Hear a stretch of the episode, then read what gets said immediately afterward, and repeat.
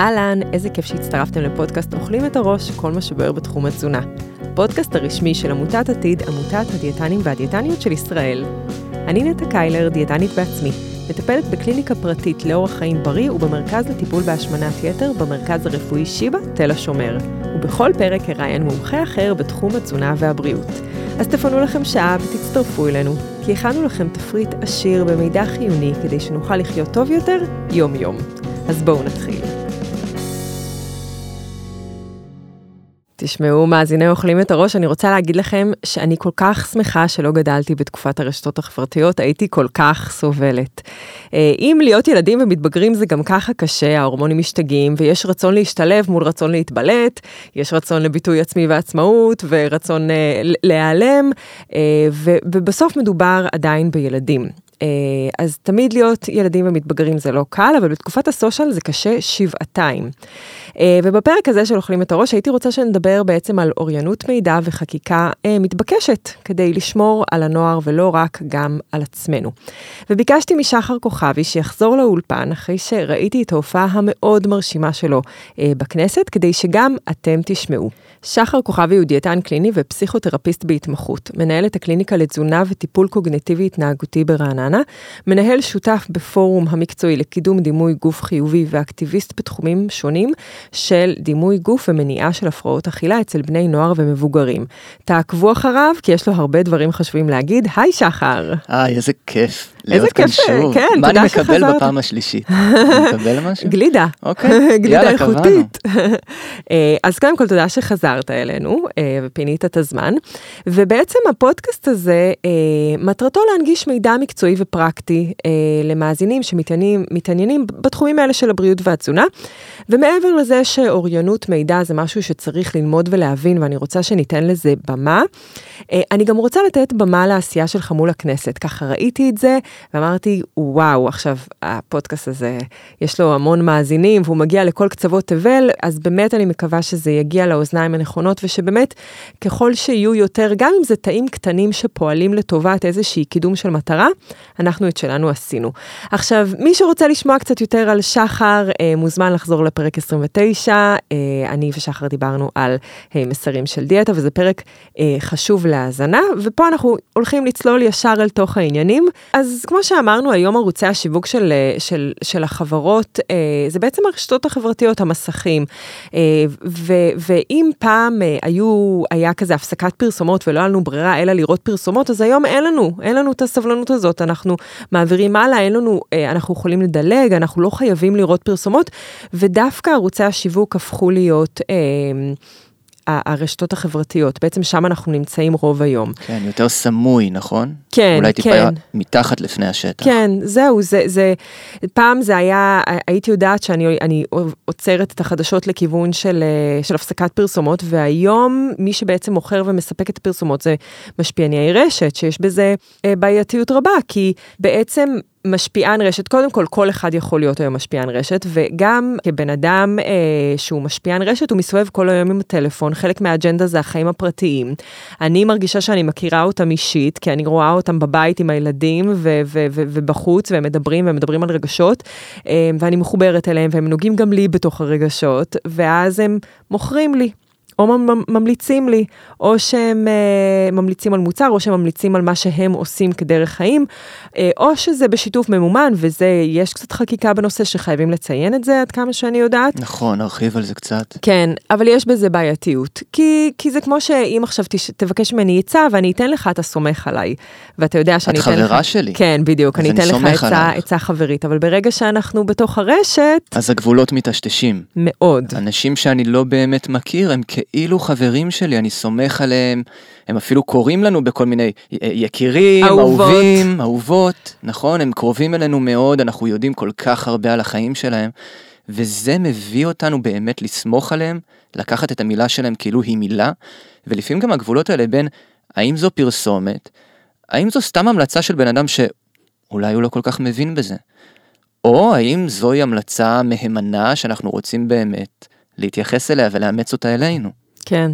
דוגמה מאוד קלאסית לזה, ו- ואני ארחיב על זה אחרי זה, אה, אני, אני מאוד אוהבת אה, חתונה עם מבט ראשון, ואז אה, גם, זה ריאליטי, אנחנו נכנסים לתוך החיים, אנחנו נכנסים לתוך בניית זוגיות, לתוך הדברים הכי כמוסים של, של נפש האדם, כל המגננות וכל החסמים, ואז עוקבים אחריהם באינסטגרם, ואז זה, זה, זה הכוכבים ברגע, שבבת אחת מבן אדם אנונימי זה הופך להיות בן אדם עם 60-70 אלף עוקבים, ואיך שלפחות הבנות שאני עוקבת אחריהם, איך שהן מסיימות אה, את ה, אה, בעצם את ההופעה בתוכנית, קופצים עליהם עם קמפיינים, ואז הן מתחילות למכור, ואני משתמשת בחברת קוסמטיקה כזאת וכזאת, אני אוכלת ככה וככה. למכור לנו בעצם אורח חיים. כן. אורח חיים, טיפוח וגם דיאטה, כן, נכון? וזה... כאשר בעצם... מה הם בסך הכל רצו? הם רצו למצוא אהבה, כן? הם רצו להיות אהובות והם רצו לאהוב, והם מוצאות את עצמן צריכות לספר על איך נעשים בריאים יותר, אנחנו מבלבל. נרחיב על זה עוד רגע, אבל אני רוצה שנתחיל מהסוף. כי הרשת החברתית קיימת והיא לא תלך, והייתי, היה מעניין אותי לשמוע בעולם אידיאלי, איך אתה היית יכול לתאר רשת חברתית שהיא מיטיבה עימנו. וואו, שאלה מורכבת. אני חושב שהעיקרון הראשון הוא רשת חברתית שבה יש לנו יותר בחירה, ושבה עוזרים לנו לבחור בחירה חופשית יותר. אני אסביר? כן. אוקיי. אז כיום הרשתות החברתיות מאורגנות ככה, שאחת מהמטרות שלהן היא להשאיר אותנו מחוברים כל הזמן. האמצעים למטרה הזאת הם מגוונים, קודם כל יש את הרמת נוחות, נכון? האפליקציה עצמה היא מאוד נוחה. כן. נעים לנו להיות שם, היא, היא מאוד אינטואיטיבית למשתמש, וגם התכנים שלהם אנחנו נחשפים, הנטייה היא לחשוף אותנו לתוכן שהוא שנוי במחלוקת, רדיקלי יותר, כזה שמזמין למעורבות שלנו, הגולשים. וגם הרשת החברתית בעצם לומדת אותנו ומציפה אותנו בתוכן שחשוב לנו ומעסיק אותנו. למשל, נטע, את אוהבת אפייה? אני לא כל כך, אבל אני אגיד שכן לצורך העניין. מעולה, אז נניח שכן. נניח שאת אוהבת אפייה, אז הרשת תחשוף אותך למשפיענים שעוסקים באפייה, לפרסומות של תנורים ושל מעבדי מזון ושל כל מה שקשור ב... נקרא לזה עולם המטבח. אם חשוב לך ומעסיק אותך, למשל, המראה החיצוני שלך, ואת פועלת ברשת כך שהיא לומדת ממך את העובדה הזאת, כן. היא תחזיר לך תוכן שכולו סובב סביב מראה חיצוני, כן. סביב דיאטה, סביב טיפוח, עמודים שמציגים את אידיאל היופי, ואין סוף פרסומות שנוגעות לשינוי גוף, טיפוח, דיאטה. יש כאן איזשהו מעגל סגור שאליו אנחנו נכנסים, נוח לנו ומזמין לנו מבחינת חוויית משתמש להיות ברשת החברתית, וקשה לנו להפסיק, מכיוון שמוצגים לנו תכנים שהאלגוריתם סבור שהם ישאירו אותנו בפנים. בתוך כן. האפליקציה. שזאת המטרה שלהם, כי ככל שאנחנו יותר זמן בפנים, אנחנו חשופים ליותר פרסומות, יש, יש יותר סיכוי שנקליק. עכשיו צריך להגיד שעצם זה שנגיד אני, אני מגוללת על משהו ועוצרת עליו ליותר מ-2-3 שניות, האלגוריתם קולט שאני אוהבת את זה. נכון. עכשיו, אם את אוהבת כלי אפייה ואת נמצאת באינסטגרם, ואת תראי עוד ועוד כלי אפייה מסוגים שונים ודרכי אפייה שונות, אז יכול מאוד להיות שהעניין שלך באפייה רק ילך ויגבר. את תגלי שזה עולם ענק של תוכן שרק אפשר להתפתח בו. אבל אם טיפוח ודיאטה וחיטוב הם נושאים שחשובים לך בחיים, בתוך מעגל הקסם השלילי הזה, חשיפה לעוד ועוד תוכן בנושא הזה עלולה לחזק אצלך עוד ועוד את החשיבות של דיאטה ושל חיטוב בחייך, ולזה עלולים להיות גם מחירים. כן. באופן מיטבי היינו רוצים רשת חברתית שאולי אומרת, אה, היית פה קצת יותר מדי זמן, בוא תצא, מגוונת לנו את התכנים למרות שאם אה, הם מזהים שאנחנו באיזושהי מגמה שאולי היא פחות טובה, אה, אולי, אה, אולי כזאת שלא גורם, אני, אני מנסה, ניסיתי לחשוב על זה, נגיד מה שונה בין רשת חברתית לספר מתח. כן. ספר מתח הוא מאוד שואב אותך, mm-hmm. אבל בסופו של דבר יש את האפשרות לסגור, לעצור ולהמשיך בדברים אחרים, זה לא, אולי ספר לא יבוא על חשבון עבודה. ספר מתח לא מתאים את עצמו כל הזמן יותר ויותר אליך ולתכנים שבהם אתה עוסק וחושב עליהם ומתעניין בהם. הוא הספר. כן. אותו, אותו כתב הסופר. ויכול להיות שאתה מתחבר אליו יותר, יכול להיות שאתה מתחבר אליו פחות, אבל אתה לא נשאב לתוכו דרך שיפור אינסופי של האלגוריתם של הספר. זה מה שקורה ברשת החברתית. אז אם אני הייתי מדבר על רשת חברתית מיטיבה, זו רשת שמייצרת אצלי נאג'ים, הפרעות, שואלת אותי, מקדמת את היכולת שלי לבחור, למשל, דמייני לעצמך, שלאחר שבע דקות של גלילה, באינסטגרם, יש לך הודעה, pop-up, ששואלת אותך, האם את עדיין נהנית מהגלישה? הודעה ששואלת אותך, איך הרגשת אחרי הפוסט האחרון שאליו נחשפת? ואם הרגשת לא טוב, אם האפליקציה מאפשרת לך להתבונן בזה, אז היא תוכל להתאים את עצמה לא למה שהיא חושבת שנטע צריכה, אלא למה שנטע אומרת לה שהיא צריכה ורוצה לראות. דמייני הודעת pop-up אחרת שאומרת לך, שמנו לב שבמרבית הפוסטים שבהם את צופה, מופיעות נשים עם בגד ים. האם יש עוד תוכן שהיית רוצה לראות? כן. והיה לך ממש אפשרות לבחור. מוזיקה. אני, בדיוק. אני רוצה לראות יותר אה, אה, מוזיקה, אני רוצה לראות יותר, אני לא יודע, גינון, טיולים, כן. גינון, כל דבר. אה, משפטי מוטיבציה. כל דבר שהוא. כן, כלומר, גם אולי איזה משהו ש, שלא אה, אה, משעבד אותי להשוואה העצמית הזאת, של אם נגיד אני מתעניינת בדיאטות, אז, אז איפה אני ביחס לדיאטות, וכלומר, נכון, זה גם איזשהו מקום שזה שואב אליו. הרשת החברתית היא קטליזטור של השוואות. אנחנו כבני אדם, אנחנו מתוכנתים להשוות את עצמנו כי אנחנו אומרים לחיות בקבוצה, אנחנו כן. חיים בקהילות. הרשת החברתית הופכת את הדבר הזה למאוד מאוד מאוד מסוכן. מכיוון שכל עוד יש לי טלפון ביד, אני לא מפסיק להשוות, הדבר הזה הוא, הוא מפעיל את הראש, הוא לא מודע כל הזמן, אני לא בוחר להשוות. אני משווה מתוקף היותי אנושי. כן. וכאשר הרשת החברתית היא רשת של עיוות, זאת אומרת, לא כל מה שמציגים לנו בה הוא המציאות כפי שהמציאות נראית, אנחנו לא משווים את עצמנו אל האמת, אל העובדות, אל המציאות. אנחנו משווים את עצמנו אל פנטזיה, אל אידיאלים שהם בכלל לא אפשריים. רשת חברתית אידיאלית ומיטיבה היא כזאת שמציגה את החיים כפי שהם ולא מעוותת את איך שאנחנו נראים. כן, את יודעת, אנחנו מרשים לעצמנו לחלום. כן, נכון. נכון. זה, זה, כל הדבר הזה הוא, הוא, הוא לגמרי, גם זה פנטזיה. זאת אומרת, כן. אנחנו יודעים שאנחנו הולכים להישאר עם הרשתות החברתיות. ורשתות חברתיות אחרי הכל זה דבר יחסית חדש. ושווה שאנחנו גם נלמד ונלמד את מי שמייצרים את הרשתות החברתיות, את החברות, איך אנחנו רוצים כן. לקחת מהם מידע. איך אנחנו רוצים להשתמש בהם. ו- ו- ולגייס אותם uh, לצד שלנו. אז, אז באמת אנחנו חוזרים קצת למציאות, ו- ו- ו- ועד עכשיו היינו באיזושהי פנטזיה, היה נעים, אבל uh, אני אוריד אותך רגע לקרקע, מה קיים כיום ברשת? היום הרשת החברתית היא, אפשר להגיד, כמעט מערב פרוע מוחלט, בוודאי בתחום הגוף והדיאטה. יש איזה שהם רגולציות, אם ניקח את, את מטא, לדוגמה, את פייסבוק, אז יש רגולציות שמטא כן טוענים שהם מקיימים, למשל, איסור על פרסום ממומן של דיאטה לקטינים. בפועל, אני באמת, אני לא יודע, אני, אני מעבודת השטח שלי, מכיר שגם קטינים, גברים קטינים, זאת אומרת בני נוער ובנות נוער, נחשפים לתוכן שקשור לדיאטות, מכיוון שזה לא תוכן ממומן, כן. אלא תוכן שמיוצר על ידי משפיעני רשת. על פניו, אנשים פרטיים, שבסך הכל מייצרים מידע לעוקבים שלהם. אבל בפועל, במציאות, אלו אנשים שיש להם המון המון המון קהל, ושהמידע שהם מייצרים הוא מידע לפעמים בעל ערך רב יותר מכל פרסומת ממומנת, ועל זה אין בקרה. כן, כלומר, באמת ממש אין כללים, וכל אחד יכול עכשיו לפתוח פרופיל אינסטגרם או פייסבוק, ולהתחיל אה, להזרים לשם את התכנים שאני, שאני עושה, בין אם הם אה, אולי מזיקים אה, ואולי לא, אולי מזיקים באופן סמוי, כלומר, כן אפשר לעשות ריפורט, כן אפשר לדווח, אפשר לעצור, אבל, אבל בעצם אנחנו לא יודעים. עכשיו, אני רואה הרבה ש...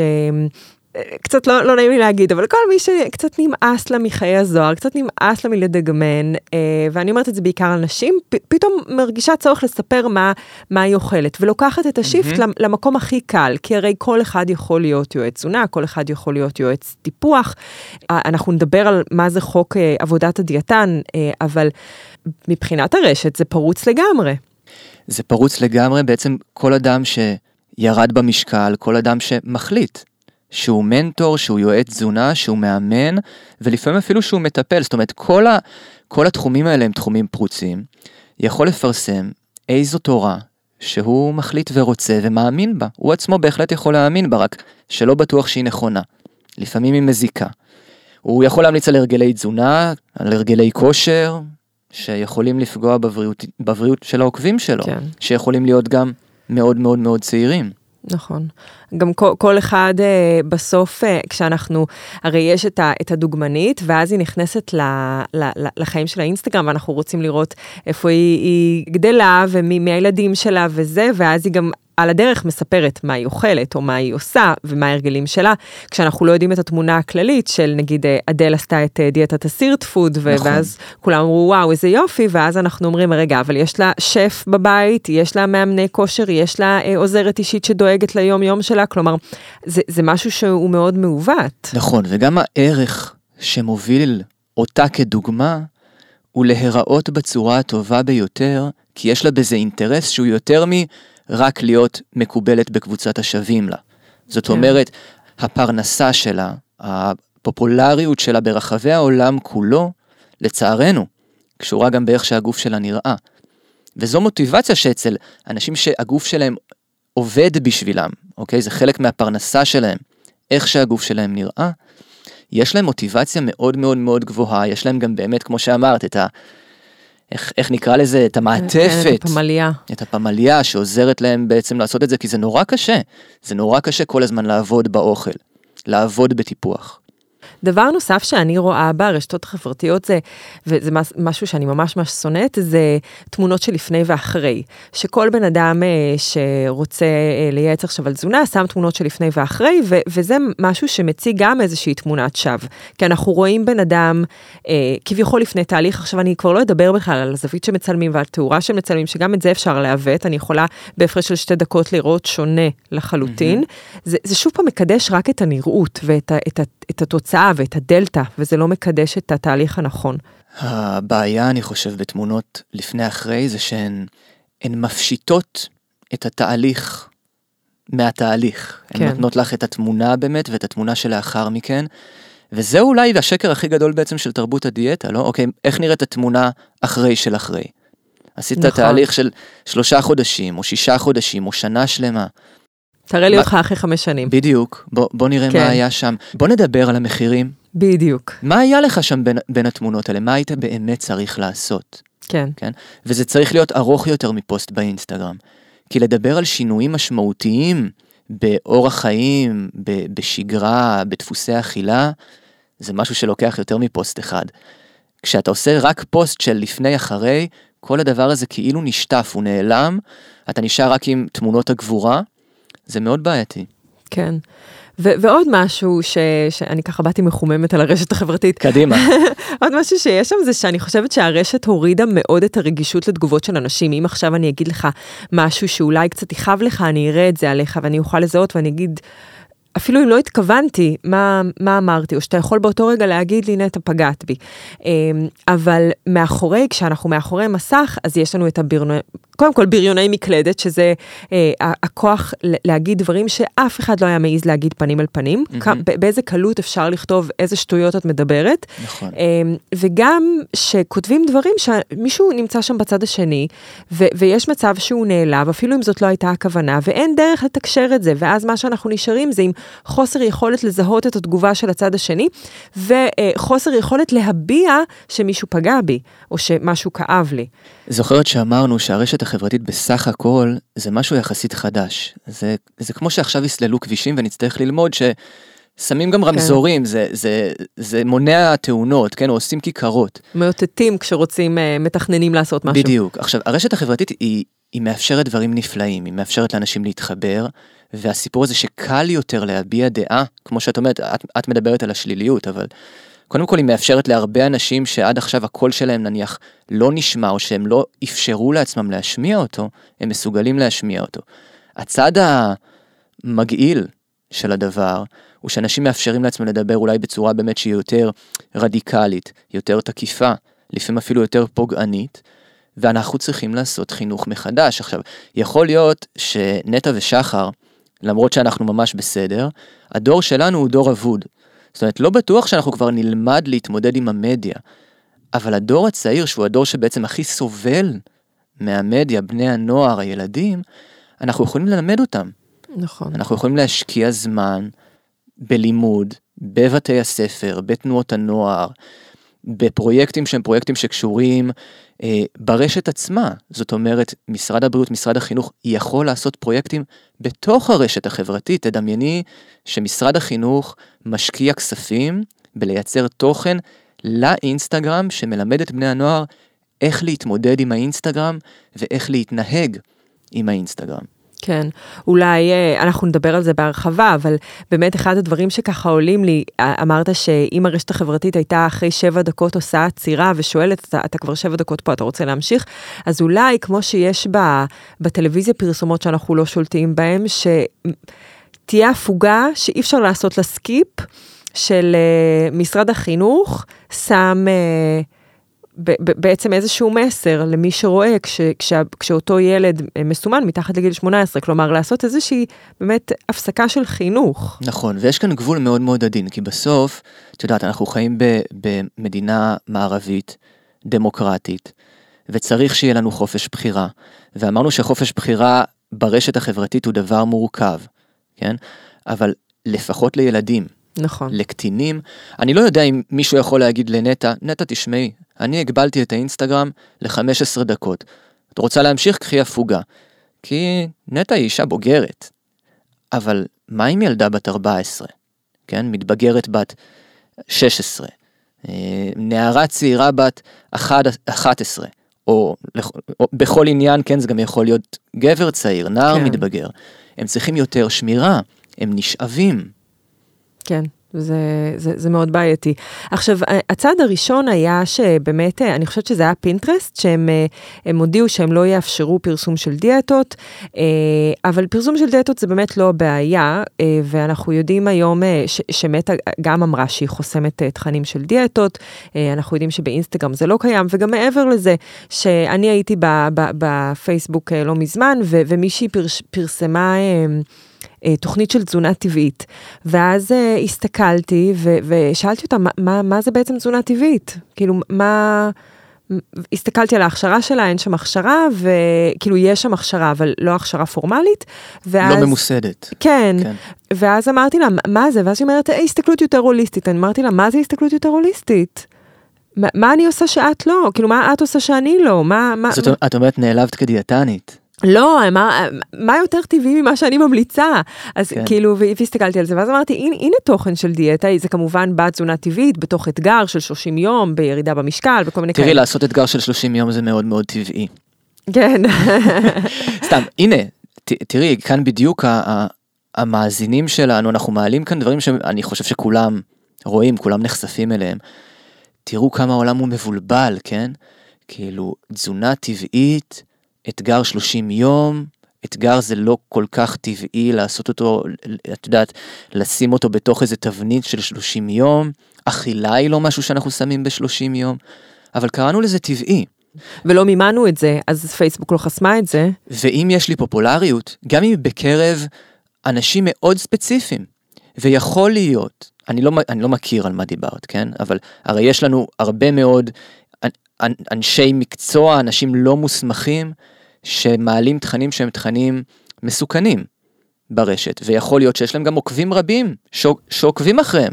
כן, כן, הם עקבו גם... בגלל נושא אחר, ופתאום עכשיו נכפה עליהם תוכן אחר. או שהם אפילו מאמינים כן. במה שהם מוכרים, וזה גם בסדר, אבל היות ויש engagement, יש מעורבות של הרבה קהל במה שהם מפרסמים, יכול להיות שגם אני שחר וגם את נטע, נחשף לזה.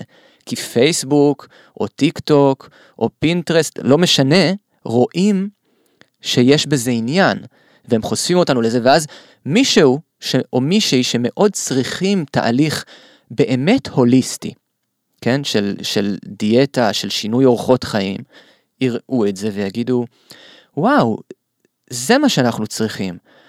וכאן יש את המיסקונספציה הזאת שאומרת, רגע, היא עושה תזונה הוליסטית, זה אומר שדיאטנית התזונה שלה היא, היא, היא, היא לא הוליסטית, כן. כן, נוצרת כאן, נוצרת כאן כבר איזושהי מיסקונספציה מאוד מאוד רצינית, למי אני מקשיב? אישה בת 25, גבר בן 35, יש להם יותר יכולת ביקורת, כן, חשיבה ביקורתית להפעיל כשהם נחשפים לכאלה דברים. אף על פי שגם כאן המחקר מראה שמה שאנחנו רואים הרבה פעמים בפייסבוק, אנחנו תופסים אותו כ- כנכון, בוודאי כשיש עליו הרבה מעורבות. אבל מה קורה כשבאמת נערה או נער צעירים רואים את התוכן הזה? הם מבינים, הנה, ת, תראי כמה לייקים, תראי כמה תגובות, תראי כמה אוהבים את האנשים האלה. הם יודעים על מה הם מדברים. כן, שגם זה אפשר לקנות בכסף. אמ, עכשיו, קוקה קולה יצאה אה, לא מזמן באיזושהי הודעה שהיא לא הולכת, אה, אה, החברת פרסום שבעצם מייצגת קוקה קולה הודיעה שהיא לא הולכת להשתמש במשפיענים שמשתמשים בפוטושופ. ואז ככה חשבתי על זה, איך בכלל עוקפים ועוקפים דבר כזה, גם באלף וכף וגם בעין וקוף. זה מרגיש לי יותר כמו מס שפתיים ואיזשהו טרמפ על, על, על הבאדי פוזיטיב, וזה גם מצחיק אותי שחברה שנכון שהיא בעצם תאגיד מים, אבל המשקה הכי מזוהה איתה זה משקה עתיר סוכר וחומצה זרחתית. ו... ו... כי, כי בעצם אנחנו יודעים היום שבאדי פוזיטיב זה, זה, זה אומר uh, שבן אדם בא ב-all shapes and size, כלומר בכל גודל וכל צורה, אבל זה ממש לא במחיר של פגיעה בבריאות. Mm-hmm. ו- וזה מביא אותי קצת לדבר על uh, חוק הפוטושופ שקיים mm-hmm. במדינת ישראל. בעצם זה חוק שעלה לפני עשר שנים, שזה שם בעצם די מפוצץ לדי הרבה הבטחות שווא, ובעצם חוק הפוטושופ, בעצם אם אנחנו נכנסים קצת לדקויות, זה חוק של הצהרת היקפים בלבד. הוא לא מדבר על ליטוש, הוא לא מדבר על עריכת תמונה, כמו נגיד שיפוץ פנים, עיבוי שפתיים, עיבוי כן. אה, אה, לח, עצמות לחיים, הוא בעצם מדבר על הצהרת היקפים בלבד. זאת אומרת, בואי שנייה אחת נעשה כאן סדר, בכלל לא קוראים לו חוק הפוטושופ. קוראים לו חוק הגבלת משקל בתעשיית הדוגמנות. נכון, שזה, שזה בעצם בכלל התחיל אה, מאסופה של אה, כמה אנשים מאוד מאוד מוכשרים, ביניהם אה, עדי ברקן ופרופסור יעל לצר ו- ו- ועוד שמות, סליחה שאני מפספסת, שהם בעצם אמרו, אה, כשאנחנו נותנים במה לדוגמניות שהן אה, במשקל מאוד מאוד נמוך, אנחנו יוצרים איזשהו אידיאל יופי, ו- וכולם מנסים לקייל את עצמם לכיוון הזה. ואז ב- הסעיף השני זה היה בעצם שאם אנחנו אה, לוקחים נגיד בן אדם או דוגמן או דוגמנית שהיא קצת אה, מעל המידות, כן אפשר, אה, אנחנו רוצים גם למנוע את אה, הצהרת ההיקפים. מעל כדי... איזה מידות, כן? בואי... בואי... כן, כן, שזה נושא אחר לגמרי, אבל שאנחנו עושים איזושהי הצהרת היקפים לאותו אה, דוגמן או דוגמנית, ואז אה, אנחנו בעצם גם אם היא מלכתחילה לא הייתה במידה הזאת, אנחנו מורידים אותה למידה הזאת. עכשיו, מעבר לזה שהאכיפה של זה לא כל כך קיימת, אז... אה, לא, האכיפה לא קיימת. כן. אין אכיפה. אז, אז גם מה, מה העניין שמפרסם יכול לעשות הצהרת היקפים, אבל הוא מחויב לציין את זה. ואז החוק אומר שחייבים לציין את זה על שטח שהוא לא פחות מ-7% מגודל המודעה. אבל כשאני עוברת על איילון ב-100 קמ"ש, ויש אה, שלט ענק של דוגמנית בהלבשה תחתונה או בג'ינס, או, או דוגמן ב, ב, ב, באותם בגדים, אה, אני ממש לא עוצרת לחפש את ה... אה, זה הצהרת היקפים. נכון, מה הדבר הראשון שאת מסתכלת עליו, תהי כנה? כן, זה על, על הפרצוף, על הגוף, על, ה, על, על הבטן. על הגוף. ולרוב, על הדברים שמפריעים לך בגוף נכון. שלך. נכון. זאת אומרת, את תסתכלי על תמונה של אישה, בוודאי דוגמנית, והעיניים שלך ישר יתבייתו לבטן שלה, לירכיים שלה, לישבן כן, שלה. אם יש לה היפ דיפס, או, ש... נכון. או שיש לה כפלים. זאת אומרת, ההחפצה הזאת שכולנו בעצם עושים אותה כל הזמן, היא תקרה באופן מאוד מאוד מיידי, ואם אנחנו חוזרים לנושא, אז אנחנו מדייקים את זה לטובת המאזינים, חוק הפוטושופ אומר, ניתן להעסיק דוגמנים ודוגמניות עם BMI תקין בלבד, ואם אנחנו מעסיקים דוגמנים ודוגמניות ב-BMI תקין, אבל אנחנו רוצים לייצר את ההיקפים שלהם, אז אנחנו חייבים לציין את זה. אני לא יודע האם זו התקשורת שהפכה את השם לחוק הפוטושופ, האם זה היה איזשהו אינטרס פוליטי, לקרוא לזה חוק הפוטושופ זה זה סקסי יותר, זה מעניין יותר. אני לא יודע, אבל זה גורם להמון המון הטעיה, כי זה לא אומר שאין ריטוש ואין אה, הקטנה של האף, או הגדלה כן. של העיניים, או עיבוי של השפתיים, או... תוספות שיער. בוודאי, או, או, או כל דבר אחר. זאת אומרת, אם אנחנו חושבים על הבעיות בחוק, אז בוודאי, הבעיה הראשונה היא שאין אכיפה, אין שיניים לחוק. זאת אומרת, עכשיו, לאחרונה היה המון ריגוש שהוא עבר בקריאה ראשונה. התיקון לחוק שגם כולל קנסות. אז קודם כל לצנן את האווירה, החוק עבר בקריאה טרומית. יש עוד חמישה שלבים עד שהחוק יתקבל. בינתיים, זה אותו חוק מלפני מספר שנים טובות, שאף אחד לא אוכף אותו וגם לא כל כך מתנהג לפיו. מה, מה עוד בעייתי בחוק הזה? אז אמרנו שיש המון המון דברים שאפשר לעשות בעיבוד תמונה, שהם לא הצהרת היקפים, אז נדבר גם על פגמי עור למשל. עכשיו, עיוות בדימוי הגוף וכל המשתמע מכך, עלול להיווצר או להחמיר לא רק מהצהרת היקפים, הוא עלול להחמיר ולהיווצר גם מהשדרוג הכללי של חלקים שונים בגוף. אם אני הייתי עכשיו מפרסם, או עורך תמונה, ואני מבין בזה מעט מאוד, כבר מצאתי עוד פרצה. למה צריך להצר, אם אפשר להגדיל ולהרחיב? קצת מרחיבים מגדילים את החזה, קצת את האגן, ושוב הבאנו לאידיאל יופי בלתי אנושי ובלתי ניתן להשגה. כן, אנחנו יודעים שבעצם אה, כשאנחנו מדברים על אה, אידיאל היופי, אז אנחנו מדברים על 90-60-90, אבל אנחנו יודעים שזה רלוונטי גם ל-120-80-120, כלומר כל מה שאנחנו מחפשים בעצם זה פרופורציות. נכון, אנחנו רוצים לבנות פרופורציות שיחשבו, ייתפסו כאטרקטיביים. כן. כן, לאנשים מסביב, לאוכלוסייה הכללית, ובכך הם ירכשו יותר, הדבר הזה עושה הרבה נזק. בחוק הפוטושופ גם אין התייחסות לגברים. נכון. גברים לרוב לא מיצרים היקפים, והיום הבעיה הגדולה ביותר עם דימוי הגוף זה שגברים מוצאים את עצמם לא גדולים מספיק, לא שריריים מספיק. גם בני נוער, מדובר על אחוזים גבוהים, אנחנו בטח עוד נזכיר את זה בהמשך, אבל לא מדברים שם על לייצר יותר שרירים, להפוך את הבטן ליותר חטובה, לייצר קווי מתאר יותר חזקים של השרירים בבטן, כל מיני דברים בכיוון הזה, זאת אומרת, כמעט מחצית, טיפה פחות ממחצית מהאוכלוסייה, בעצם נשארת עירומה, ללא התייחסות. ללא uh, התייחסות. גם צריך להגיד משהו לגבי חוק הפוטושופ, שחוק הפוטושופ מדבר על אחרי, ובסוף ש, כשמצלמים דוגמן או דוגמנית, אז, אז עושים את זה בתאורה הנכונה, שאולי אסור לייצר היקפים, אבל אולי עם התאורה אפשר לעשות את זה, וב-70 אלף פוזות, עד שמוצאים את האחת, שהיא בעצם נראית הרזה ביותר, אסופה ביותר, כל הדברים האלה. וגם חוק הפוטושופ מדבר בעצם על מפרסמים, נכון. והיום אנחנו נכנסים ל, לרשתות החברתיות, ויש את אפקט הפילטר, שבעצם איך המציאות יכולה... יכולה אה, להיראות אותו דבר כשאני שמה איזשהו פילטר וזה מחליק לי את כל הפגמים שיש בעור, זה אה, מעיף לי את כל הקמטים שצברתי ב... ב אה, בגבורה, השקעה רבה, ברור. כן. אה, ש, שאני חושבת שכל אחד ואחד אה, מראה על איזושהי דרך. ברצינות ושקדנות. כן, אני מאוד גאה בהם, אני אומרת את זה בשיא הרצינות. הסיפור הזה של הפוטושופ, של סליחה, של חוק הפוטושופ, או יותר נכון זה לא ממש חוק הפוטושופ, אבל הסיפור שלו זה שזה בעצם, זה מתייחס למדרגה הראשונה בבניין של עשר קומות, כי כמו שאת אמרת, הוא מתייחס לתאגידים, כן. לפרסומאים ולפרסומות מוסדרות. הם אלה שנושאים באחריות. כל אותם משפיענים שאנחנו מדברים עליהם, שאליהם האחיינים שלנו, הילדים שלנו, בני הנוער וגם אנחנו עצמנו נחשפים, הם, הם, הם בלתי פגיעים, אי אפשר לגעת בהם. הם אנשים פרטיים שמפרסמים מה שבא להם ועורכים את התמונה איך שבא להם. זאת אומרת, בעולם הזה יכולה דוגמנית שיש לה חברה לבגדי ים, למשל, לעלות בחשבון הפרטי שלה באינסטגרם, שמאוד יכול להיות שיש לה יותר עוקבים בחשבון הפרטי מאשר בחשבון העסקי. כן. כן? היא תעלה תמונה משופצת, מעובדת, ואין עליה שום אחריות. זאת אומרת, נכון. אי אפשר לגעת בה. בוא, בוא נדבר קצת על מה, מה הנזק בזה. אז אמרנו שרשתות חברתיות הן סיפור חדש, אבל היום אנחנו יודעים יותר ממה שידענו בעבר. אנחנו יודעים שככלל, אנשים מרגישים פחות טוב עם עצמם ככל שהם נמצאים יותר ברשת החברתית, בוודאי כאשר מדובר על רשת חברתית מבוססת תמונה. למשל אינסטגרם או וידאוים, למשל טיק טוק.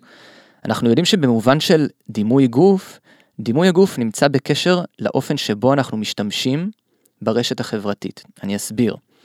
ככל שאנחנו צורכים יותר תכנים של דוגמנים ודוגמניות, או תכנים של עמודי בריאות ולייפסטייל, שאלה מרבית העמודים של דיאטניות, של מאמני כושר, זה, על, על זה מדובר, בריאות ולייפסטייל. אה, כך דימוי הגוף שלנו צפוי להיפגע. זאת אומרת, אם אנחנו גם כאנשי מקצוע, כי חלק מהמאזינים שלנו הם אנשי מקצוע, נכון? הם דיאטנים.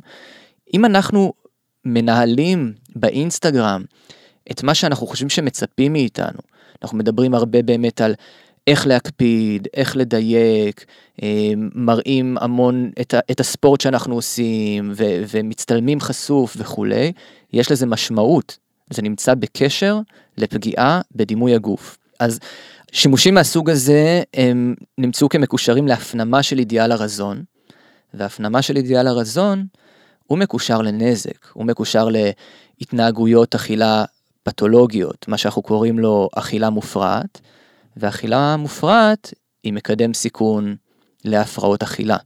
כן. זאת אומרת, ממש להתפתחות של הפרעת אכילה מסוכנת מאוד, עם השפעה, מעבר להשפעה הנפשית המאוד מאוד קשה, שיש גם לדימוי גוף שנפגע, גם השפעה פיזית שיכולה להיות מאוד מאוד קשה. אבל יש לך חבורות שלמות של נערים ונערות שסובלות מדימוי גוף נמוך.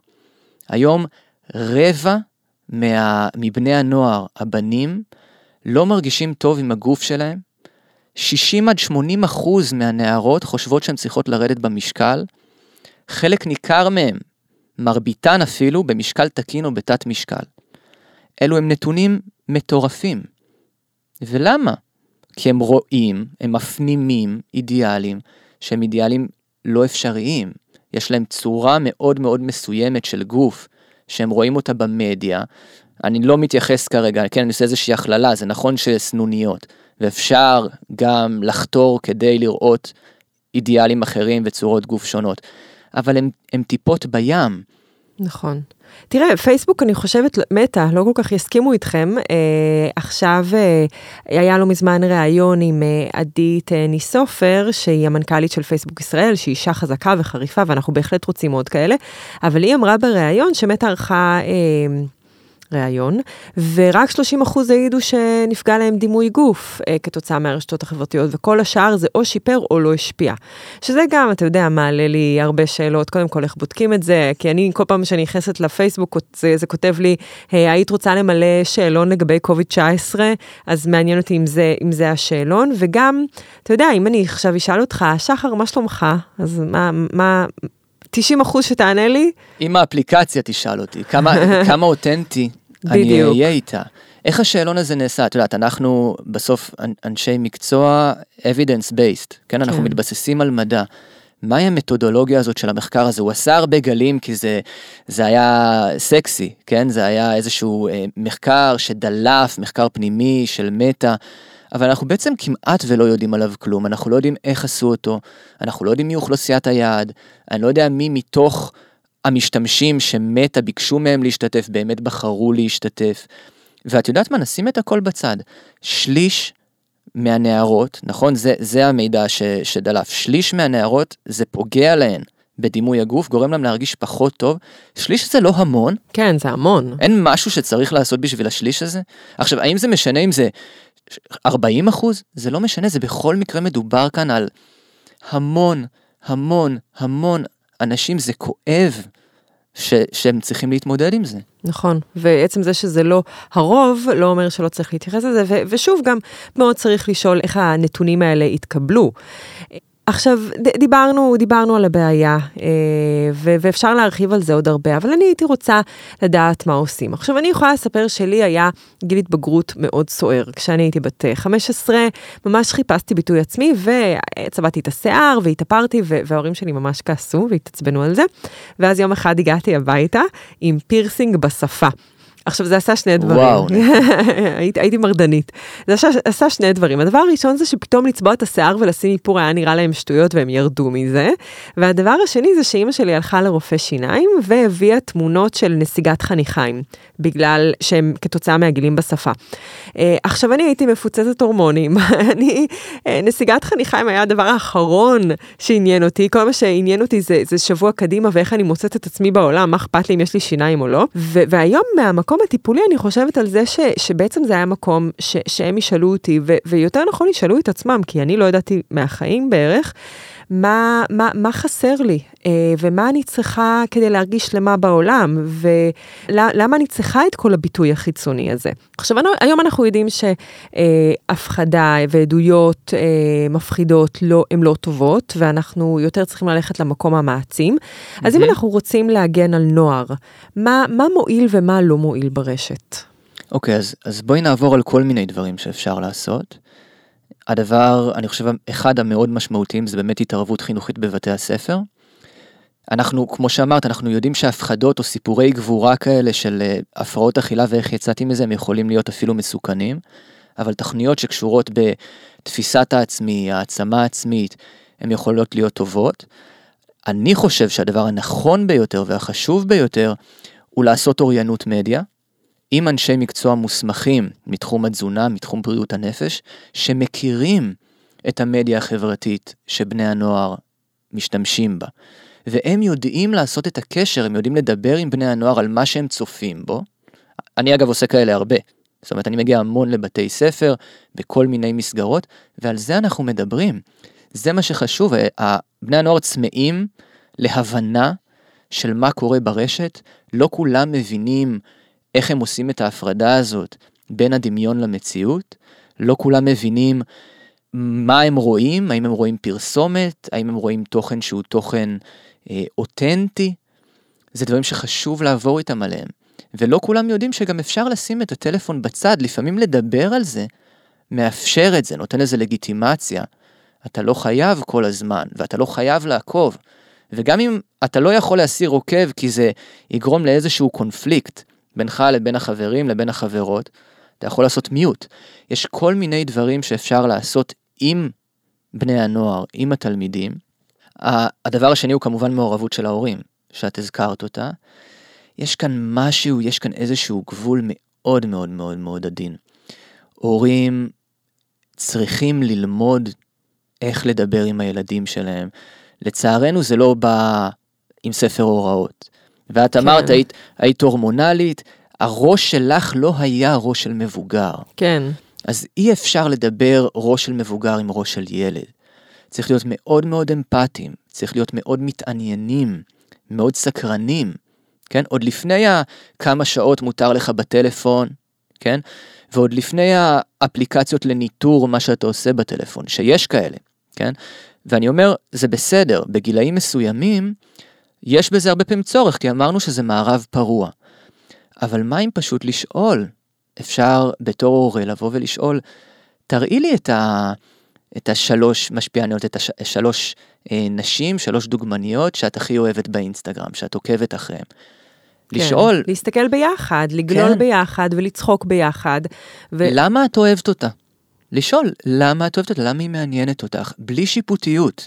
רק לשאול את זה כדי לה, להבין מה עובר על, על הנערה, על הילדה, על הילד, על הנער. יש הרבה מאוד מה לעשות. אלה הם לדעתי שני הדברים האלה, זאת אומרת התוכניות התערבות והמעורבות של ההורים זה הדברים הפשוטים יותר ליישם, גם אם זה לא נעשה דרך משרד החינוך. זאת אומרת, היום להרבה בתי ספר יש תקציבים שהם תקציבי העשרה, אפשר לבקש את זה. בתור הורים אפשר לבקש מרכזת העשרה והחברה, או מהיועצת, או מהמנהל, שהם רוצים תוכנית התערבות מהסוג הזה. אחרי כל זה, יש גם חקיקה. חקיקה היא הרבה יותר קשה. אמרנו כבר שאפשר להכיל על משפיענים. למשל, זה גם מה שדיברתי עליו בכנסת, דיברתי בשם הפורום המקצועי לקידום דימוי גוף חיובי. מה שאנחנו ביקשנו זה לנסות לבחון את האפשרות להכיל על משפיענים, החל מרף של איקס עוקבים, למשל, סתם כדוגמה, 3,000 עוקבים, 4,000 עוקבים, להתייחס אליהם כפונקציות בעלות אינטרס ברשת החברתית. ואם הן פונקציות בעלות אינטרס, אם הן מחפשות, הם, הם, הם, משפיען כזה או משפיענית אחרת מחפשים מזה כסף, מחפשים מזה קהל כדי אחר כך לעשות מזה כסף, מחפשים משהו, אנחנו יכולים גם להכיל עליהם אחריות. אנחנו יכולים לייצר איזושהי חקיקה שאומרת, מי שמדבר על בריאות הנפש, או מי שמדברת על תזונה, היא צריכה בכל תוכן, למשל, לרשום בסעיף קטן כזה, ממש כמו בפרסומות, שאין לה הסמכה רשמית בתחום התזונה או בתחום בריאות הנפש. זה עושה הרבה סדר. אז, אז ככה נגעת גם uh, בזה שאנחנו צריכים לחנך, שזה גם במסגרת משרד החינוך, וגם uh, אמרת בכנסת שצריך uh, לחנך uh, אם, אם הנוער נמצא ברשתות החברתיות, צריך לחנך מתוך הרשתות החברתיות. כלומר, כן ליצור שם איזה שהם תכנים, כמו נגיד מה שאמרתי, את, ה, את ההפוגה הזאת, אה, שמי שמוגדר מתחת לגיל 18, אה, אז אה, כל עשר דקות מקבל פרסומת של... נכון, עכשיו בואי נפריד, יש כאן בעצם שני דברים. כן. יש כאן את מה שעמותות או מה שמשרד החינוך והבריאות יכולים לעשות, מבלי בעצם, רק צריך תקציב, לא צריך נכון. שום דבר אחר. ואלה הם תוכניות התערבות, ממש סרטונים, שמטרגטים בני נוער בישראל, לפי פרמטרים שונים ש, שהמפיץ יקבע, וזה יכול לעשות הרבה מאוד טוב, אוקיי? הדבר השני שאני הצעתי, הוא לקחת משפיעניות רשת ולעבוד איתם, במקום רק להעביר עליהם ביקורת, או להכיל עליהם סנקציות, או להפעיל עליהם חוקים. לכי עכשיו, את יודעת, הייתי בכנסת, אני מבין בזה מעט מאוד, אבל ממה שאני ראיתי, עד שמשהו יקרה, יכול לקחת נצח. נכון. אבל לעשות בתור עמותה, או לעשות בתור תקציב כלשהו, תקציב שקשור למדיה, למשל של משרד החינוך, לעשות שיתוף פעולה עם דוגמנית או משפיענית, שמדברת על זה שהיא כן אוכלת ארוחת בוקר, שהיא לא מדלגת על ארוחות, שכשקשה לה... שהיא הולכת לפסיכולוגית או לפסיכולוג כשקשה לה. בדיוק, כשהיא פונה לעזרה. סיפור על איך שהיועצת בבית הספר עזרה לה כשהיא הייתה צעירה ולא להסס לפנות ושזה לא אומר עלייך כלום. איזה דבר גדול זה יכול להיות, וזה לא דורש חקיקה, וזה לא דורש פוליטיקה מורכבת ויחסים בין אופוזיציה לקואליציה, זה, זה לא צריך את כל זה. וזה מאוד חשוב. כן. הדבר השלישי ברשתות החברתיות הוא גם דורש רגולציה, זאת אומרת מה שאת הזכרת זה, זה להגיד אוקיי איך אני מייצרת את הפרמטר הזה, כן, את, ה, את הפונקציה הזאת שבה אה, אומרים לי את צריכה הפסקה. זוהי קריאה למעורבות לרשתות החברתיות עצמן. זאת אומרת אנחנו לא יכולים, לא נטע, לא שחר, לא עמותת עתיד, כנראה שגם לא משרד הבריאות יכול לבוא ולהגיד לחברה מסחרית איך להתנהג ככה סתם. אבל אנחנו כן יכולים לקרוא להם, אנחנו כן יכולים לבקש מהם, אנחנו צריכים עוד כלים. אנחנו לא נהנים, אנחנו לא מרגישים בטוחים. אנחנו רוצים להרגיש בטוחים, אנחנו רוצים להמשיך להשתמש בפלטפורמות האלה המקסימות שיש בהן הרבה טוב, אבל גם תשמרו עלינו. אנחנו רוצים יותר כלים לשמור עלינו, ואז אפשר לעשות באמת את הכפתור הזה שגם דיברנו עליו, הצענו אותו בכנסת, שמראה בעצם show original, איך התמונה הזאת הייתה נראית לפני כן. כן, אם בפייסבוק אפשר לעשות uh, כתוב edited, ואז אפשר לראות את ההיסטוריית עריכה של פוסט, אז אתה אומר גם בתמונה, שזה show original, תראו את התמונה בלי כל, ה, כל הדברים האלה.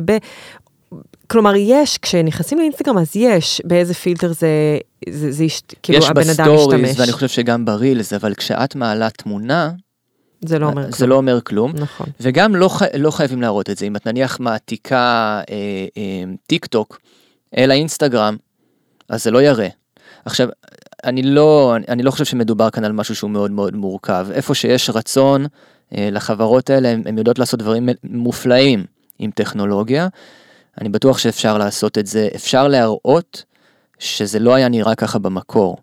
כן, אפילו לציין, לא היה נראה ככה במקור. שזה גם משהו. כן.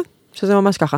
ו- ו- והדבר הרביעי שדיברנו עליו זה בעצם כל אחד במיקרוקוסמוס שלו, שההורה ידבר עם הילד, ש- שהבן אדם גם ידבר עם עצמו. איך אני מרגישה כשאני יוצאת, uh, כשאני אחרי רבע שעה בתוך האינסטגרם, איך זה מרגיש לי? מרגיש לי שאני uh, מרגישה יותר חופשייה לזוז בגוף שלי, או שאני מרגישה uh, שאני צריכה עכשיו לא, לא לאכול ואולי ללכת לעשות ספורט, כי אני לא מספיק אסופה? מה התחושה? ו- ועוד דבר זה שצריך לחפש קצת בין, בין, ה- בין השורות, כמו מה שסיפרתי על עצמי, שהיה צריך בעצם לחפש בין השורות שיש לי פה איזשהו צורך מאוד מאוד גדול בביטוי. אז אם uh, פתאום יש התנהגויות מוזרות, אז ההורה צריך לזה, לזהות את זה בילד, וכמובן לא לכעוס, אבל לנסות להבין מה, מה הם הרמזים שהם מספקים. כלומר, פתאום אני רוצה להיות טבעונית משום מקום, ואין לי אידיאולוגיה, אה, וזה לא משהו שאני הולכת איתו כל החיים שלי, אז פתאום אני מפסיקה לאכול ארוחת בוקר, פתאום כן. אני חוזרת עם הסנדוויץ' מבית הספר, פתאום אני מתלוננת על כאבי בטן וצרבות, אז מה, מה זה יכול להיות? עצירויות. כן, עצירויות זה מאוד אה, נפוץ בקרב אה, בנות הנוער, ככה יוצא לי לראות בקליניקה בשטח. כן. אז, אז בעצם זה, זה באמת כמה, דבר, כמה אה, אספקטים שאנחנו יכולים לפעול בו זמנית, שכל אחד ייתן את הערך המוסף שלו בעצם ל... ל הגנה על בני נוער. והדבר הנוסף שה, שהכנסת, באמת הרגולציה יכולה לעשות, זה הדבר הכי פשוט, בואו תרחיבו את חוק הפוטושופ. בואו כן. תהפכו את חוק הפוטושופ לחוק פוטושופ. מה, ש, מה שאני אמרתי בכנסת, ואני חושב שהוא באמת, הוא, הוא מסכם את הדברים, זה להגיד, תשמעו, אנחנו לא יכולים בשנת 2022 לפתור את הבעיות של שנת 2007. זאת אומרת, זה לא יכול להיות שעכשיו אנחנו מדברים על מה שעושים בפרסומות על איילון, או על מגזינים שאף אחד כבר לא קורא כי הוא נמצא באינסטגרם ובטיק טוק. כן. אני לא הייתי רוצה לחכות עד לשנת 2040 כדי שיתייחסו לאינסטגרם. יש בזה בעיה. הבעיה עכשיו היא לא הפוטושופ, זה כלום, זה טיפה אחת בים. זאת אומרת, חוק הפוטושופ הכוונה למגזינים ו- כן. ופרסומות על, אני לא יודע מה, על, על איילון או על uh, uh, תחנות אוטובוס. או בהפסקת פרסומות בחדשות. כן, שכולנו מריצים. כן. אוקיי? זאת אומרת, זה, זה לא נמצא שם. הנוער וגם אנחנו, כן? אני יכול גם להעיד על עצמי.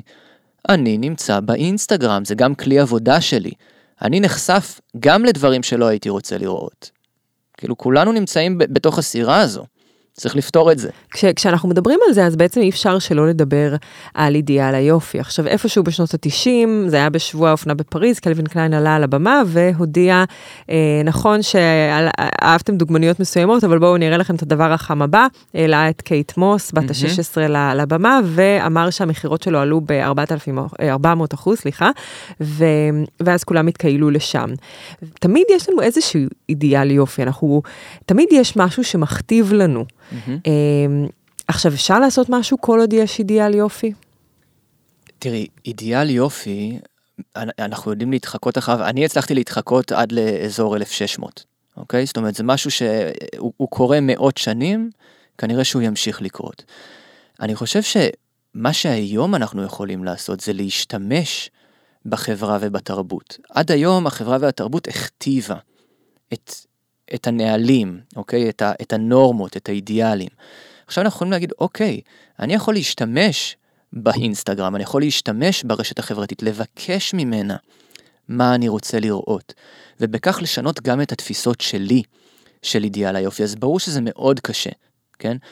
אה, ו- וזו עבודה, וזה הרבה פעמים עבודה שדורשת גם ליווי, אבל זה משהו שהוא כן אפשרי, אה, הוא לא ההליכה בתלם, זאת אומרת, אנחנו יודעים שכל עוד, כל עוד הדבר הזה קורה, כל עוד יש חברה ותרבות, אנחנו נמשיך ללכת לכיוון שבו אומרים לנו מה נכון, מה אידיאלי, כן. איך אנחנו צריכים להיראות ואיך אנחנו צריכים להתנהג.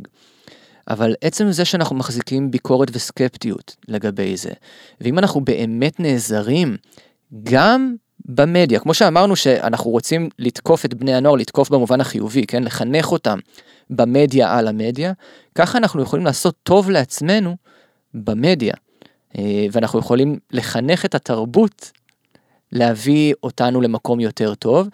אפשר לבקש מהאינסטגרם, מה אני רוצה לראות? אני יכול ללחוץ על תמונות מסוימות ולהגיד את זה אני לא רוצה לראות. ככה אנחנו בעצם מחנכים קצת את האלגוריתם שיראה לנו את הדבר הנכון. על מה אנחנו לוחצים לייק. זאת אומרת, הדברים האלה הם משנים. ככל כן. שאני לוחץ לייק, לוחצת לייק על דברים שאולי בפועל גורמים לי להרגיש פחות טוב, ככה אני אמשיך לראות דברים כאלה. אה, אם אני אגולל אותם מהר, אם אני לא מתעכב עליהם, או אם אני פשוט חוסם אותם, כן? אני מבקש שלא יראו לי אותם יותר, או עושה unfollow, ככה האלגוריתם בכל אחת מהרשתות החברתיות ילמד בעצם מה אני לא רוצה לראות, מה להפסיק להראות לי או להפחית את החשיפה שלי אליו. וזה עוד מקום שבו ההורים צריכים להיכנס עוד צעד ולהתעניין, לשאול, בואי ננסה שלושה ימים לעקוב אחרי המשפיענית הזאת, בואי, בואי נסתכל על, על שלושה פוסטים ביחד ונדבר על איך את מרגישה, מה זה עשה לך, מה חשבת אחרי זה. כלומר, לפתח באמת את השיח המכבד מול הילד, שסקרן להיכנס לתוך העולם שלו. היום, עכשיו, עכשיו אני אדבר באמת כ, כמטפל שעובד הרבה עם בני נוער. בני נוער היום הם, הם לא מה שאנחנו היינו. לבני נוער היום יש המון מה להגיד. הם יודעים לדבר, הם יודעים לחשוב, והרבה מבני הנוער שאני פוגש, הם בני נוער שיודעים להסביר את הרגשות שלהם מאוד טוב. וכהורים, אל לנו להקטין אותם. זאת אומרת, זה שיש להם ראש של ילד ולא ראש של מבוגר, לא אומר שהם לא יודעים לחשוב. אנחנו לא רוצים להסביר להם מה הם חושבים. הם ידעו להגיד, כמעט בטוח אם אנחנו רק נתעניין. צריך לתת להם לבטא את זה. זה מביא אותי לדבר בעצם על... אה, אנחנו חווים פרצות אה, מבחינת הדימוי גוף. אנחנו רואים שנשים, אז יש כבר דוגמניות יותר אמיתיות אה, ושנעות ורואים את, ה, את הגוף זז וזה, אה, אבל אצל גברים זה עוד לא ממש. אה, בדיוק שלחתי לך את הקמפיין של אה, ריאנה שהשיקה אה, אה, אתר בגדים ויש שם גברים במגוון אה, גזרות, אה, אבל עדיין על שלטי חוצות ועדיין אידיאל היופי הגברי, הוא, אתה לא תראה אה, גבר עם שערות חזה ו- ו- ו- ואולי מקריח ואולי רזה מדי ואולי, כלומר שם הם באמת עדיין מסוטטים. בלי קשר לזה, אני חושבת שיש תמונה מאוד אה, יפה של אה, מתעמלי אה, אולימפיאדה. נכון. שלאף אחד בעצם אין ריבוי, ריבועים בבטן, mm-hmm. או אולי רק לאחד. אפשר להראות את זה אפילו בשוט, בשואו נוטס. כן, ה... כן, נשים, נשים לינק. כלומר, זה, זה באמת, זה תצוגת תכלית מושלמת של מבנה גוף, ושאיך, וזה אלופים אולימפיים, כן? אני אגיד לך יותר מזה. זה האנשים הכי טובים במה שהם עושים. אני מציג את התמונה הזו מול בני נוער, ואני אומר להם, לא רק שגוף חזק נראה בצורות שונות. יש כאן עוד משהו ש... כאילו, תחשבו על כמה פעמים מוכרים לכם גוף אתלטי. מה זה גוף אתלטי? אתם תראו, המאזינים יראו את התמונה הזאת, אה, נטע תעלה אותה, רואים ספורטאים, אתלטים מכל התחומים, לכל אחד יש גוף אחר לגמרי, למרביתם אפילו אין בכלל ריבועים, זה לא קיים, אחוז השומן שלהם הוא אחוז שומן לרוב סביר, נורמטיבי, כמו שאנחנו כן. בוחנים אותו. זה מאוד מאוד מאוד מרפא, יש לזה ממש אפקט תרפויטי לדעתי, לראות את, ה, את הדברים כן. האלה. אני אגיד על, כבר לענות? כן, ש... אוקיי. כן. אני אגיד על גברים, קודם כל, בדומה מאוד ל, ל, לנשים, את הזכרת את, את האתר של, המותג של ריהנה, אוקיי? זה גם טיפה בים. זאת אומרת, כמה עמודי שופינג אונליין יש, שבהם מוצגים סוגים שונים של גוף? יש, אבל הם בטח לא הרוב. נכון? ואז, ואז קורה משהו, ואחד מהברנדים, אני לא יודע מה מותר לי ואסור לי להגיד, אבל אחד מהברנדים פתאום משלב אה, גם אה, גוף, גוף של גבר או של אישה מסוגים שונים, ואנחנו וואו, ומדברים על זה, כן? כל מי שהנושא חשוב לו וזורם בעורקיו. אבל זה מעט, ואותו דבר גם בפרסומות בקניון או בפרסומות בשלטי חוצות, כן, יש. אבל הם מעט מאוד, אנחנו בוחרים להתבונן בהם, זה נורא נורא מרגש אותנו. כן, אנחנו, כמו שאני אגיד לך, תשים לב למכוניות אדומות, אז אנחנו שמים לב לזה, זה כזה וואו, איזה יופי. אז, אז בואי נגיד איזה... אבל מי שלא שם לב, לא שם לב. איזה יופי שיש מכוניות אדומות, אבל מה לעשות שהם עדיין רק, אני לא יודע מה, 5% ממה שנוסע על הכביש. באשר לדימוי גוף גברי באופן כללי, אנחנו רואים היום סטטיסטיקות מאוד מאוד מאוד דומות. גברים סובלים מאוד מדימוי גוף, והם חשופים לאותה, לאותה מערכת, זאת אומרת זה פועל בדיוק באותה צורה, אז נשים רואות את הגוף המושלם הזה עם, עם הטליה, ובדרך כלל עם, עם חזה יחסית שופע, וכמובן עם בטן חטובה, וכל הדברים כמו, ש, כמו שאתם מכירים ומכירות אותם. וגברים לרוב יראו גבר מאוד מאוד שרירי, אני אפילו לא נכנס לכן שיער, לא שיער, שרירי מאוד. עכשיו, אני מסתכל, כחלק מהסדנאות שאני מעביר, אני מסתכל עם, עם בני נוער על האינסטגרם שלהם. זה פשוט מדהים לראות את זה, אתה נכנס לאקספלור, אתה נכנס למה שאינסטגרם מציע לנער לראות, אם זה נער שפשוט סתם מתאמן בחדר, בחדר כושר, כן? לא, לא ספורטאי, לא מפתח גוף. ו-50% מינימום ממה שמוצג לו שם, זה אנשים מתאמנים, מאמני כושר שריריים בטירוף. רובם, אנחנו לא ניכנס היום לזה לעומק, אבל בהרבה מאוד מהסרטונים האלה הם אפילו לא רואים את הפנים שלהם. יש סרטונים שמלמדים איך להתאמן, שממש רואים את החזה הנפוח, כן?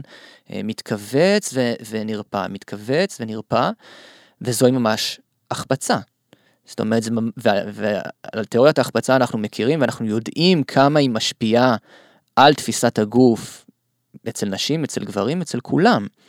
וזה מה שקורה, זאת אומרת, הם נחשפים להמון המון המון גוף גברי, נפוח מאוד, שרירי מאוד. עוד פעם יש כאן את הגבול הזה שמטשטש בין מה שבכלל ניתן להשגה לבין מה שלא.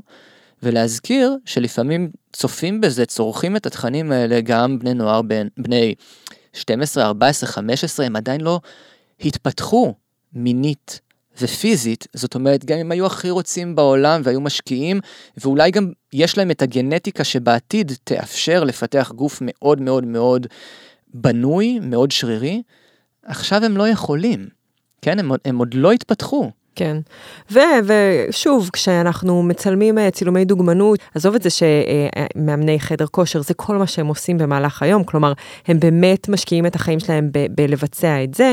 אה, דוגמנים ודוגמניות, אה, במיוחד דוגמנים שהם ככה מסוטטים עם שרי חזה, שרי ריבועים בבטן, הם, הם בעצם עוברים איזשהו אה, ניפוח נקרא לזה לקראת הצילום, כלומר הם, אני לא חושבת, לפחות עד כמה שאני יודעת, שהם באמת נראים ככה יום יום כשהם מתעוררים בבוקר. כן, ואז אנחנו מתפלאים שרבע מהילדים ובני הנוער, הבנים, הגברים, מדווחים כי צורת הגוף שלהם גורמת להם לירידה במצב רוח. כן. זאת אומרת, הדבר, הדברים עובדים ב, ב, באופן מאוד מאוד דומה בין, אה, בין גברים לנשים, בין מתבגרים למתבגרות. כן, אז, אז לכל המתבגרים שמאזינים לנו כקול הנשי, אני אגיד שבנות פשוט אוהבות גברים אמיתיים. אמיתיים כמו שהם. אני יכול להגיד אותו דבר על גברים, אני, אני לא יודע אם אני יכול לדבר בשמם, אבל בוודאי. כן, בסוף. אותנטיות זה הדבר היפה נכון, ביותר. נכון, ואנחנו ככה, ככה לקראת סיום, והייתי רוצה שקצת ניגע בתחום של, אה, של תזונה. אמ, אנחנו דיברנו היום המון על דימוי גוף ועל הפרצות ש- ש- שיש ברשת, אבל אני רוצה קצת לזקק את זה אל תוך המקצוע שלנו, שזה בעצם תזונה, בסוף אנחנו אה, מטפלים בכל מיני רבדים שקשורים בסוף ל- לאוכל, אה, והייתי רוצה שנדבר קצת על חוק הדיאטן. אה, אנחנו מדברים על דברים שאפשר לעשות, ו- ו- וזה אחד החוקים שבעצם עשו לנו איזושהי ייחודיות של המקצוע, אבל לא מספיק בשביל למנוע את הפרצות האלה ברשת. אה, עכשיו, חוק הדיאטן אומר שבעצם יש את ייחוד העיסוק, שאומר ככה, לא יעסוק אדם בדיאטה ובתזונה ולא ישתמש בתואר דיאטן או תזונאי, אלא לפי חוק זה. כלומר, בן אדם שרק למד ועבר את ההכשרה הנכונה בשביל לקבל את השם הזה. ואז יש בעצם את איסור התעסוקה של לא יעסיק אה, אדם, לרבות אה, תאגיד, בפעולות שהן עיסוק בתזונה או בדיאטה, את מי שאינו רשאי לעסוק בכך לפי חוק זה. עכשיו, זה חוק שהוא הכי פרוץ שיש, כלומר, בית חולים באמת לא יכול להעסיק יועצי תזונה, הוא, הוא מחויב להעסיק רק, וזה לא רק בתחום התזונה, מי שיש לו רישיון משרד הבריאות לעסוק בזה, אבל אינסטגרם לא מעסיק אף אחד, אינסטגרם פשוט מאפשר לכולם להיות, וזה לא ייתכן שנותנים לכל אחד בעצם להוציא הנחיות תזונה, כש, אה, כשהקהל שלו, א', הוא כל כך מגוון, וב', אנחנו לא, לא יודעים מה ההכשרה של הבן אדם. כן, וכאן יכול להיות שזה המקום גם להגיד, אין כזה דבר יועץ תזונה.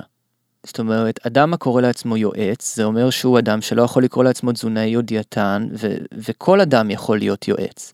אני לצורך הדוגמה יכולה להחליט שממחר אני יועצת זוגיות, או שממחר, אה, אה, אני מנסה לחשוב איזה עוד דברים, יועצת, אה, יועצת יופי? את יכולה להיות יועצת יופי אם תרצי. אתה מאמין בי? אני מאמין בך. זה בעיה. עכשיו כשאנחנו מדברים על אוקיי, יועצת ביוטי, באמת, יש כזה דבר אני חושב. כן. יועץ תזונה, אין.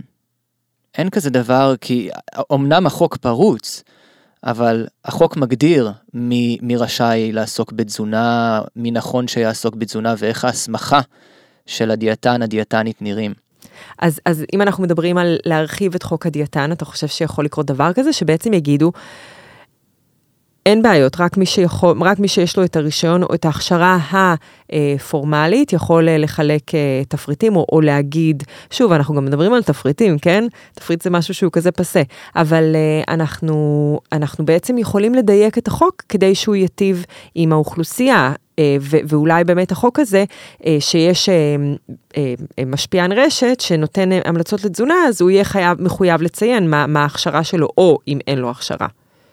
כן, אז זה נושא מאוד מאוד מאוד מורכב, אני חושב שהוא הוא יהיה קשה מאוד ליישום. עוד פעם, אני לא מדבר כמומחה, אני מדבר כאדם שהיה מספר פעמים בכנסת בוועידות שונות, וכאזרח במדינת ישראל שרואה שהדברים הרבה פעמים הולכים די לאט.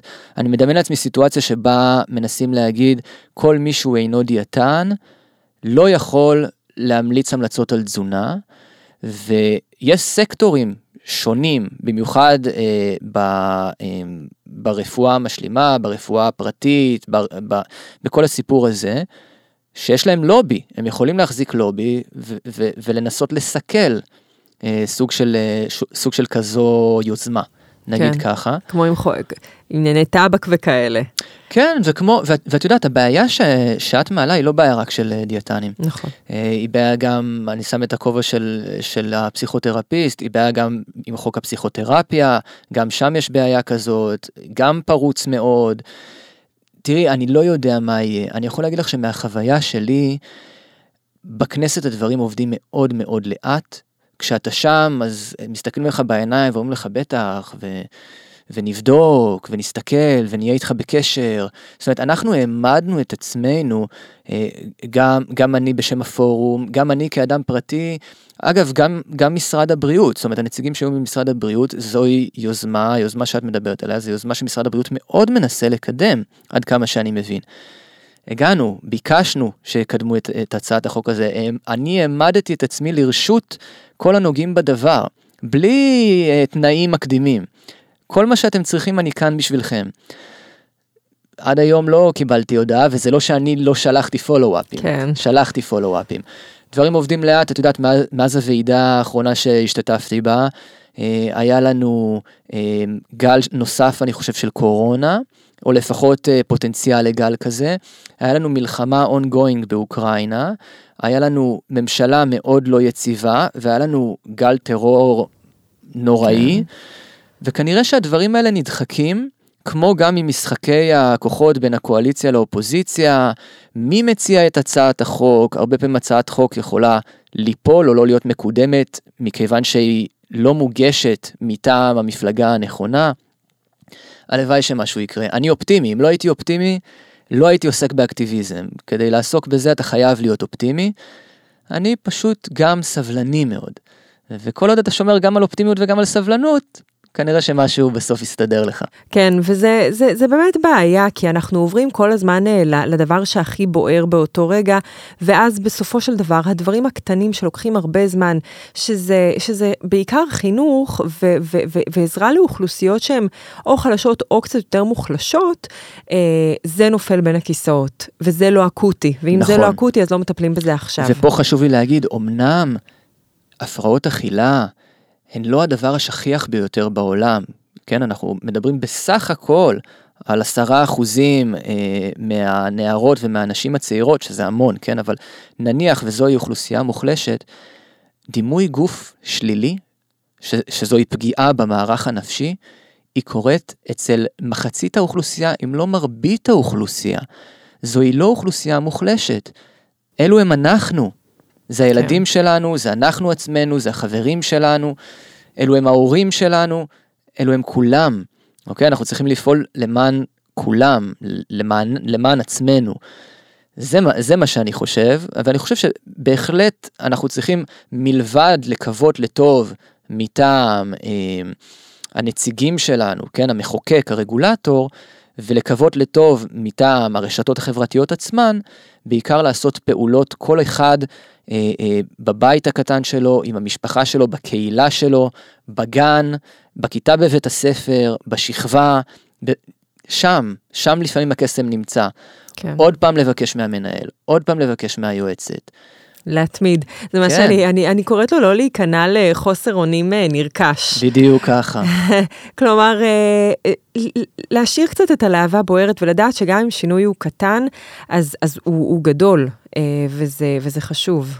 כשחמש אימהות אוהבות הולכים להיפגש עם אה, היועצת בבית הספר, יש לזה משמעות מאוד מאוד גדולה. והורים, כשמשהו חשוב להם, הם יודעים, את יודעת, לשים את היד כאילו חזק על השולחן, ולהגיד אין מצב. אין מצב שהילדה שלי וכל החברות שלה לא מסכימות לאכול ארוחת בוקר ולא מוציאות את הסנדוויץ' מהתיק אה, כי הן אה, מרגישות לא נעים ליד הבנים. אז תעשו משהו. אז תעשו משהו, עם, עם, לא עם הבנים, עם הבנות. או עם הבנים, או לדבר על זה. כל דבר. כן? אפשר, אפשר לעשות כל כך הרבה, רק צריך להחליט שרוצים לעשות משהו. לא יכול להיות שאני רואה את הילדה שלי כל הסופש נמצאת וגוללת באינסטגרם או בטיק טוק במיטה שלה והיא מצוברחת. לא יכול להיות. אני רוצה שתלמדו את הילדים איך להתנהל במדיה. אם אתם לא יודעים, תביאו מישהו שיודע. כן. אנחנו נשלם על זה, אבל תביאו. כן. אנחנו, אנחנו אומרים שכזה ש, שיש יותר חקיקה לדברים אה, אקוטיים שהם יותר אה, חשובים, או, או, או, או בעצם הפניית משאבים לדברים שהם יותר דחופים, וצריך להבין שבסוף העלות לאוכלוסייה היא עלות מאוד מאוד מאוד גדולה. אולי אי אפשר להכניס אותה למספרים, למסגר אותה, אבל יש לה השפעה על, ה, על היעילות של האוכלוסייה. ואני עוד פעם מזכיר שדימוי גוף נמוך שעליו אנחנו מדברים בפודקאסט הזה, מקושר להתנהגויות אכילה, מקושר להפרעות שבנפש, ושם יש גם עלויות מאוד גבוהות למערכת. אז איך מסכמים? יש פה המון מידע והמון דברים לעשות, וזה בעיקר, אני חושבת שהפרק הזה הוא בעיקר כדי לנער ולהגיד לא, לא להיות עם אותו חוסר אונים נרכש. וזה איזושהי קריאה לפעולה, אה, גם בתוך הבית הקטן שלנו, וגם אם, אם אפשר לקשר ו- ו- ולהעיר אנשים שיש מה לעשות. אז רציתי להגיד לך תודה רבה שבאת לפה היום. תודה רבה ששוב הזמנת אותי.